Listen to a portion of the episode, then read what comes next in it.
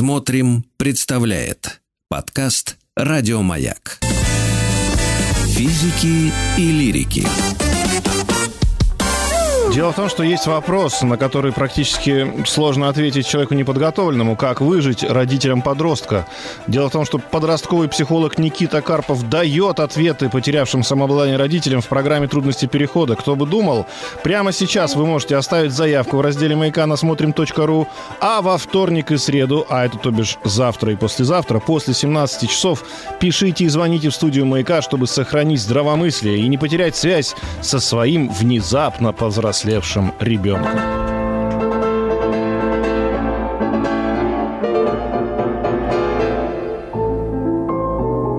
Шуберт жив.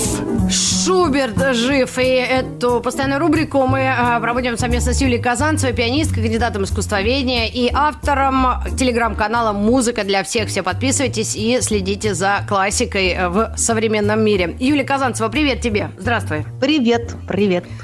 Ох, герой наш Модест Мусоргский, он родился, да, в эти какие-то дни или не особо, но почему-то мы решили в прошлом раз его вспомнить. А, просто а конечно, римский Корсаков. Корсакова. Конечно, вот. это ж его друг а там, был. где один, там и другой. Согласна. Ну, э, смотри, вот я долго думала, почему мы назвали программу «Шуберт жив». Вот, ну, 31 год прожил, несчастный, при жизни не был знаменит. Но вот Мусорский тоже 42 года, еле дотянул, в белой горячке да. помер. И, конечно, жуткая жизнь конце, да, была.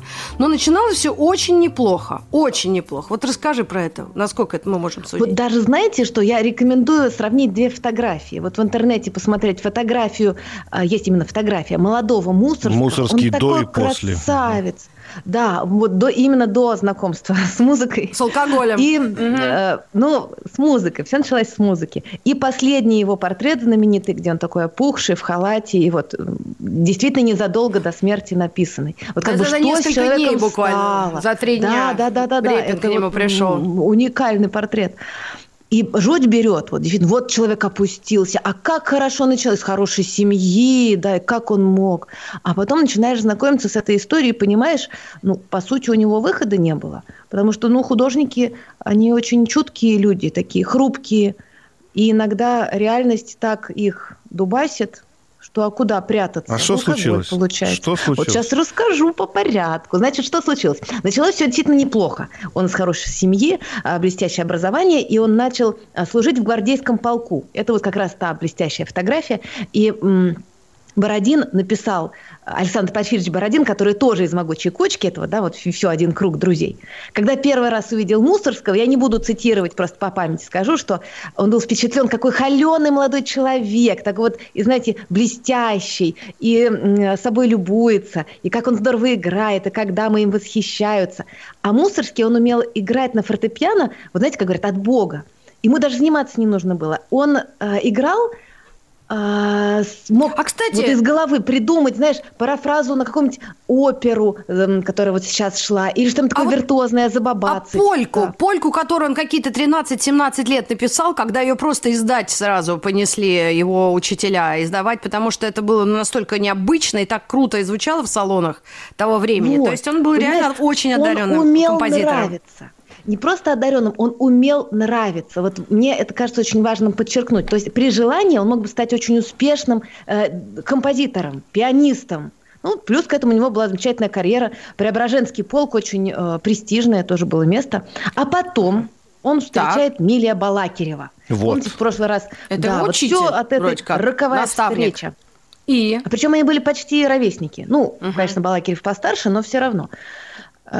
И Балакирев умел гипнотизировать своими идеями. Вот как он Рымского, Корского, да, с пути истинного тоже свернул, так и Мусорского. Причем есть очень смешное письмо Балакирева, угу. который... Э, как бы там что произошло? Модест Петрович так заслушался речей Балакирева о том, что нужно писать новую русскую музыку, новую русскую оперу и вообще первую симфонию русскую, наконец, надо написать, что он сразу же ушел из полка и пишет Балакиреву, что вот я готов. Я, значит, вступаю в ряды новых русских композиторов. Я порвал с прошлым, я вот с чистого листа. И Балакирев, ну подожди, может, не надо так сразу, так А жить-то на что? Вот да, что там началось. Ушел? Мгм, вот, да. вот. А еще ведь тогда, помните, отмена крепостного права. И многие, ну, по-разному себя вели. То есть э, оставляли себе возможность зарабатывать Мгм. сказать. А мусорские тут, знаете, вот с плеча все дарю, вот вообще все дарю. И остался гол как сокол. С этим Абсолютно. энтузиазмом писать музыку, причем не ту, которая нравится, а ту, которая не нравится, скорее всего, публике, но вот искать новое в искусстве. Ну и пошел Юль, искать. Да. Давай э, какой-нибудь отрывок поставим. Ты выбрала три Давай. такие вещи. Э, Хиты были откровенные, но то, что я три дня подряд слушала о нем передачи, читала, мне как-то стало жалко дядьку. И я очень прониклась. Но в основном его все произведения, он вообще ничего не закончил. За него заканчивали то ли римский Корсаков, то ли еще что-то. Они дописывали и как-то в систему это встраивали, да? То есть он вот что-то накреативит. А надо в мирное русло креативить. И вот именно этим У него его друзья. столько незаконченных, совершенно незаконченных проектов. И э, вот, кстати, единственное законченное – это картинки с выставки. Это вот чуть попозже. Я хотела начать с «Ночь на Лысой горе», потому что, ну, как бы, так сейчас в тематику, Хит. да, конец октября. Вот, «Ночь на Лысой горе» один, из хитов, который очень часто играют как отдельный номер, но он действительно очень эффектный, конечно. Давайте. Юлия,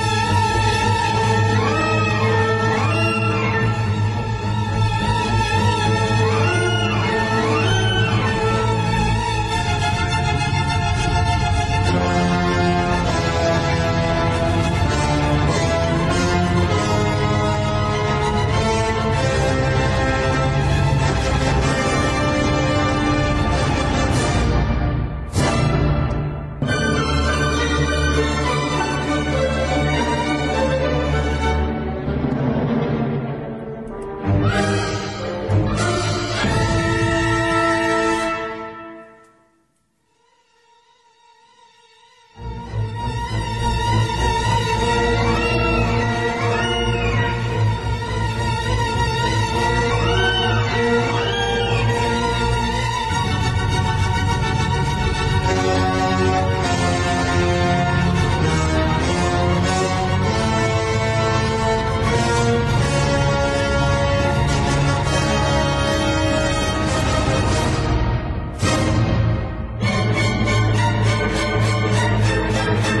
А ты вот по вот, нюансам, моментам, это у них сейчас шабаш или просто они жгут что-то? Это да, там как бы начинается с, общего плана, а потом уже отдельно. Там есть программа, но довольно условия. В общем, да, это шабаш. Нечисть э, собирается на этой лысой горе. А вот про то, что вы говорили, что он не заканчивал, действительно так. То есть до смешного доходило. А, Началось с того, что вместе с римским Корсаковым Мусорский отправился выполнять домашнее задание. Вот Балакирев дал домашнее задание написать оперу на русский сюжет. Римский? Корсаков взял, да, римский Корсков Псквитянку, это времена Ивана Грозного, а наш Мусорский взял Бориса Годунова. Они сняли квартиру пополам, у них денег не было, они же все ушли, да, со службы. Один инструмент на двоих был, они повесили на двери расписание, кто когда занимается, и вот вместе писали. То есть я хочу вот представить такую картинку, чтобы у вас появилась картинка, вот такая счастливая, как бы студенческая юность, знаете, когда денег нет, то энтузиазма много, Мгм. и друзей много. То есть Казалось вся бы. могучая кучка. Ну, как король и поначалу- шут. Князь Поначалу это было горох. действительно э, очень дружное сообщество могучей кучки под предводительством Балакирева. А потом пути начинают расходиться. Вот э, Псквитянка римского Корского блестяще прошла в театрах. И начинается его счастливая история. А у Мусорского вначале Бориса Годунова вообще брать не хотели. Потому что он там написал оперу без единой женской э, приличной партии. И вообще никакой Мгм. любовной истории. А зачем люди Абсолютно. идут оперу смотреть? Зачем? Про любовь. Чтобы, там, да, любовь. А тут не пойми что. Но В зато общем, басы. написал- ну, басы Там бас так какой-то, не одни басы даже, да? Так А, это не идет, женщины. ему сказали. Ему развернули его. Он э, переписал. Появилась вторая редакция, где есть Марина Мнишек, и хоть какая-то страсть появляется. Мгм. Пусть э, не настоящая, но все же. Поставили оперу. И так ее ругать начали, что лучше бы не ставили. А Модест Петрович, конечно, расстроился. Он был вот очень нежным, ранимым человеком. Дальше он начинает много разных проектов. И «Хованщина» – это его последняя опера, она тоже незавершенная. Там было много еще, я опускаю, он за одно брался, за другое. А «Хованщина» почти дописана. То есть э, там есть что поставить. Плюс дописал Римский-Корсаков, плюс потом Шостакович сделал редакцию. Да, так да, что да. Хованщина, безусловно, ставится на сцене. Грандиознейшая опера. Тоже Там чуть исторический 300 на сцене, по-моему, да? Там, Там прям вообще Курская это вот- кольцевая вообще в час пик на сцене. Ну, ты как скажешь, да, я соглашусь. Причем, вот почему ее даже не поставили? Мусорский ее не услышал. И шансов у этой оперы тогда не было. То есть вот нормальный человек приходит в оперу, он может сказать, вот это главный герой, да, там герой-любовник, а это главная героиня. И там есть какие-то негодяи вокруг. Мгм. А в Хованщине там ты его слушаешь, эту оперу, хоть 10 раз ты ее послушаешь, и все равно ты ничего не поймешь. Кто там главный? Там Ну, вроде Петр Первый, там ну, ему 10 лет на Да то нет, время, он ногами вообще болтает, это- на дереве сидит. Нет, а, в итоге, понимаешь, в чем смысл? Мусорский композитор, художник 20 века. Мгм. Это ведь в 20 веке появляется история и в литературе, и в музыке, когда нет главного, особенно в литературе, да, вот нету главного хорошего персонажа. Есть вот это вот э, мешанина из разных картин, такая мозаика, мозаичное видение. И вот мы туда окунаемся. Так вот у Мусорского мы окунаемся в эту неразбериху. Это же стрелецкое восстание, когда даже глобально было непонятно, кто за хороших, кто за плохих. И вот мы прям туда, изнутри смотрим всю эту сложную историю, там старобрядцы себя сжигают, то есть, ну вообще а, волосы дыбом от того, что мы Да. там видим. Поэтому, конечно, оперу не поставили, он ее не увидел. А мы с вами услышим сейчас. Давайте Да, прямо да, сейчас отрывок. давайте. рассвет. Давайте. Да, рассвет над Москвой рекой. Рассвет над Москвой рекой есть у нас? Вот он. Мгм. Это 1682 год идет. Вот. Да, Да, да, да. рассвет 1682 года. Представьте себе это время. Точно.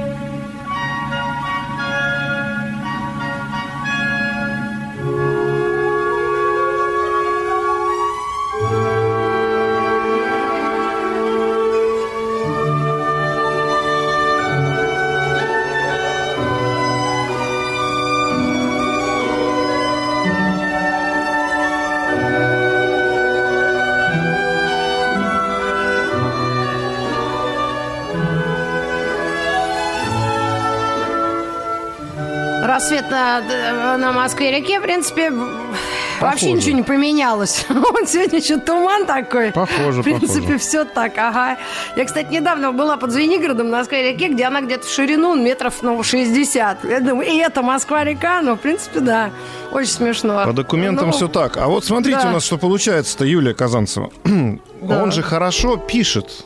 Да. И, и при этом, если бы он, грубо говоря, был фанатом только творчества, а не переживал бы там из-за всяких хучек могучих, может быть, и, за- и по-другому бы сложилось бы, переживал. сложилось бы Просто судьба понимаете, в по-другому. чем трагедия? Его никто не поддержал, даже его друзья. То есть критики, ладно, критики поругали. Ну да. Публика не поняла. Но вот те друзья, с которыми он бок о бок начинал, а, они из лучших побуждений думали, что ну, он, он же вот талантливый очень, просто куда-то не туда свернул, Мгм. надо его наставить на путь истинный. А э, друзей тоже можно понять. Они люди 19 века. Тот же Римский Корсков, он композитор 19 века. Бородин. Они гении вот того времени. Мгм. А, а Мусорский, он как Нострадамус. Он по всем параметрам, вот если так разбирать, он художник 20 века.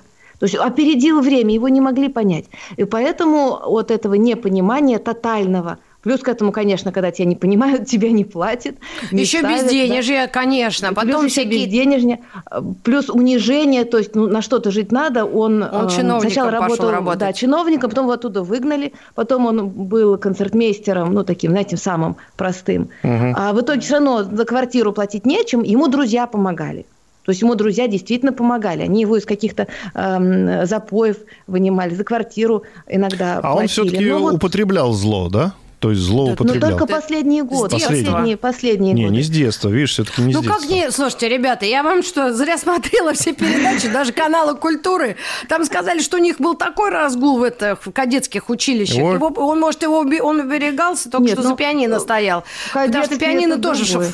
Ну, другое, конечно, другое. То есть там, Ну, может нет, быть, от радости, от радости, а тут уже от горя. Тут уже, ну, вкусно, и Юль, ему было ну, и там, и там. вкусно, ну, боярышник. Слушай, а смотри, Юль, вот такой ты выбрала балет невылупившихся птенцов, а я блоху шаляпинскую. Вот тут такая драма. Скажи, вот блоху ведь не все ассоциируют с мусорским. И это, по-моему, Гёте Фауст, и вообще какая-то там э, остро-социальная какая-то памфлет буквально. Кстати, вот он, Мусорский, он вообще неправильный ни в чем. То есть 19 век – это время романсов. Про любовь, понятное дело. А у Мусорского песни, то есть их даже язык не повернется назвать романсами, это песни. Они абсолютно вот новаторские. Та же «Блоха», «Ха-ха», там есть такая песня, да, «Блоха, ха-ха».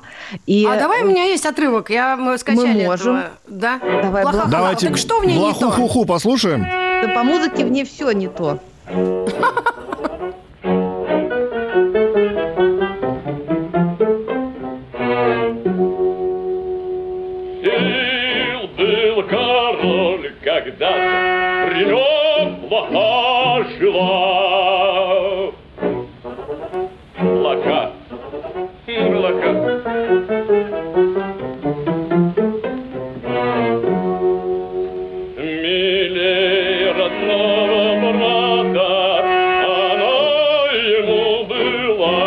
была плоха.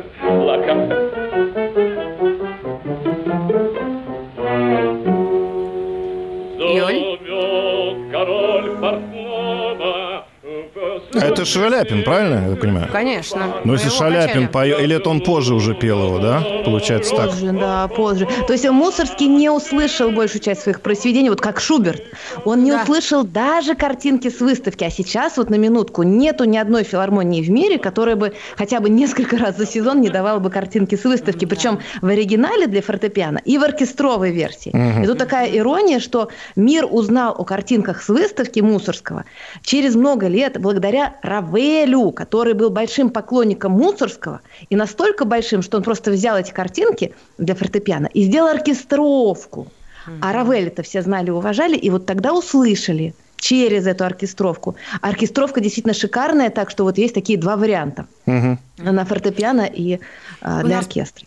Пара минут, и вот твой, твой э, танец э, пти- птиц, птиц, птиц, птиц, э, кого- Балет там- невылупившихся птенцов. Это, да, одна из картинок. А, Это реальные были картины. Была выставка а, художника Гартмана, друга Мусорского, который погиб. И вот он пошел смотреть посмертную выставку и так вдохновился, Мгм. что побежал просто домой, за две недели не вставая, написал цикл картинки с выставки. Но беда в том, что многие картины не сохранились, большая часть. Там осталось буквально две- э, две-три. А, то есть мы даже не видим многие эти картины, мы их теперь только можем услышать через музыку. Вот, например, балет «Невылупившихся птенцов» остался. Можете посмотреть в гугле, там как такой маскарадный костюм, птенец э, с ножками.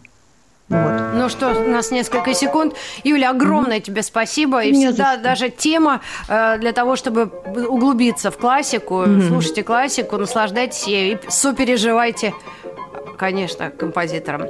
Сегодня говорили о Мусоргском Модесте Петровиче и Юлия Казанцева, пианистка и автор телеграм-канала «Музыка для всех».